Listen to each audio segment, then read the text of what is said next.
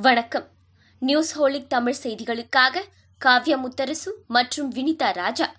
இன்றைய செய்திகள். தமிழகத்தில் கொரோனா பரவலை கட்டுப்படுத்த ஏற்கனவே நடைமுறையில் உள்ள தளர்வுகளுடன் கூடிய ஊரடங்கு ஏப்ரல் பத்தாம் தேதி முதல் பல்வேறு கட்டுப்பாடுகளுடன் ஏப்ரல் முப்பதாம் தேதி வரை நீட்டிக்கப்பட்டுள்ளது. நாட்டில் கொரோனாவின் வேகம் அதிகரித்துள்ள நிலையில் முதன்முறையாக தினசரி தொற்று எண்ணிக்கை ஒரு லட்சத்து இருபத்து ஆறாயிரத்தை கடந்துள்ளது. அனைத்து பணியிடங்களிலும் ஊழியர்களுக்கு கொரோனா தடுப்பூசி செலுத்துவதற்கு மத்திய அரசு ஒப்புதல் அளித்துள்ளது. பிரதமர் நரேந்திர மோடி இன்று காலை இரண்டாவது டோஸ் கொரோனா தடுப்பூசியை போட்டுக் கொண்டார். கடந்த மார்ச் ஒன்றாம் தேதியன்று முதல் தவணையாக பிரதமர் நரேந்திர மோடிக்கு கோவாக்சின் தடுப்பூசி செலுத்தப்பட்டது.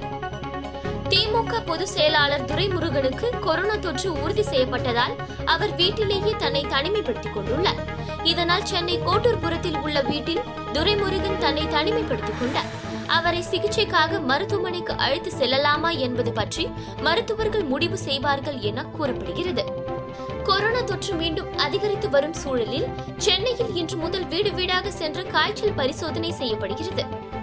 இந்தியாவில் இருந்து பயணிகள் வர நியூசிலாந்து அரசு இடைக்கால தடை விதித்துள்ளது. இந்தியாவில் கொரோனா பரவல் தொடர்ந்து அதிகரித்து வருகிறது. இந்நிலையில் வெளிநாட்டினர் வருகையால் கொரோனா பரவலை தடுக்க நியூசிலாந்து அரசு நடவடிக்கை எடுத்துள்ளது. சுங்கச்சாவடிகளில் வசூலிக்கப்படும் கட்டணங்கள் நியாயமாக இல்லை என சென்னை உயர்நீதிமன்றம் அதிருப்தி தெரிவித்துள்ளது. சுங்க கட்டண வசூலில் தேசிய அளவிலான கொள்கையை பின்பற்ற வேண்டும் என்று குறிப்பிட்ட தலைமை நீதிபதி அமர்வு ஃபாஸ்டாக் முறை சாதாரண மக்களும் எளிதில் அணுகும் வகையில் இருக்க வேண்டும் என தேசிய நெடுஞ்சாலைகள் ஆணையத்திற்கு அறிவுறுத்தியது. புதுச்சேரியில் மதுபானங்களுக்கு விதிக்கப்பட்ட கொரோனா வரி நீக்கப்பட்டுள்ளதாக கலால்துறை அறிவித்துள்ளது. கடந்த ஆகஸ்ட் மாதம் விதிக்கப்பட்ட இந்த கொரோனா வரி தற்போது நீக்கப்பட்டிருப்பதால் மதுபானங்கள் அவற்றின் எம்ஆர்பி விலைக்கே விற்கப்படுகிறது. டெல்லி தில்ஷாத் கார்டன் பகுதியில் உள்ள தாமோதர் பார்க் என்ற இடத்தில் இருக்கும் தொழிற்சாலை ஒன்றில் தீப்பிடித்து கரும்புகை மேகங்களைப் போல வெளியேறும் காட்சிகள் வெளியாகியுள்ளன தீயை அணைக்கும் பணியில் இருபத்து ஐந்து தீயணைப்பு வண்டிகளில் வந்த வீரர்கள் ஈடுபட்டுள்ளனர். தீ விபத்துக்கான காரணம் இதுவரை தெரியவில்லை. விபத்து ஏற்பட்ட தொழிற்சாலையை ஒட்டி டெல்லி எம்டிஎன்எல் எனப்படும் தொலைபேசி அலுவலகம் உள்ளது.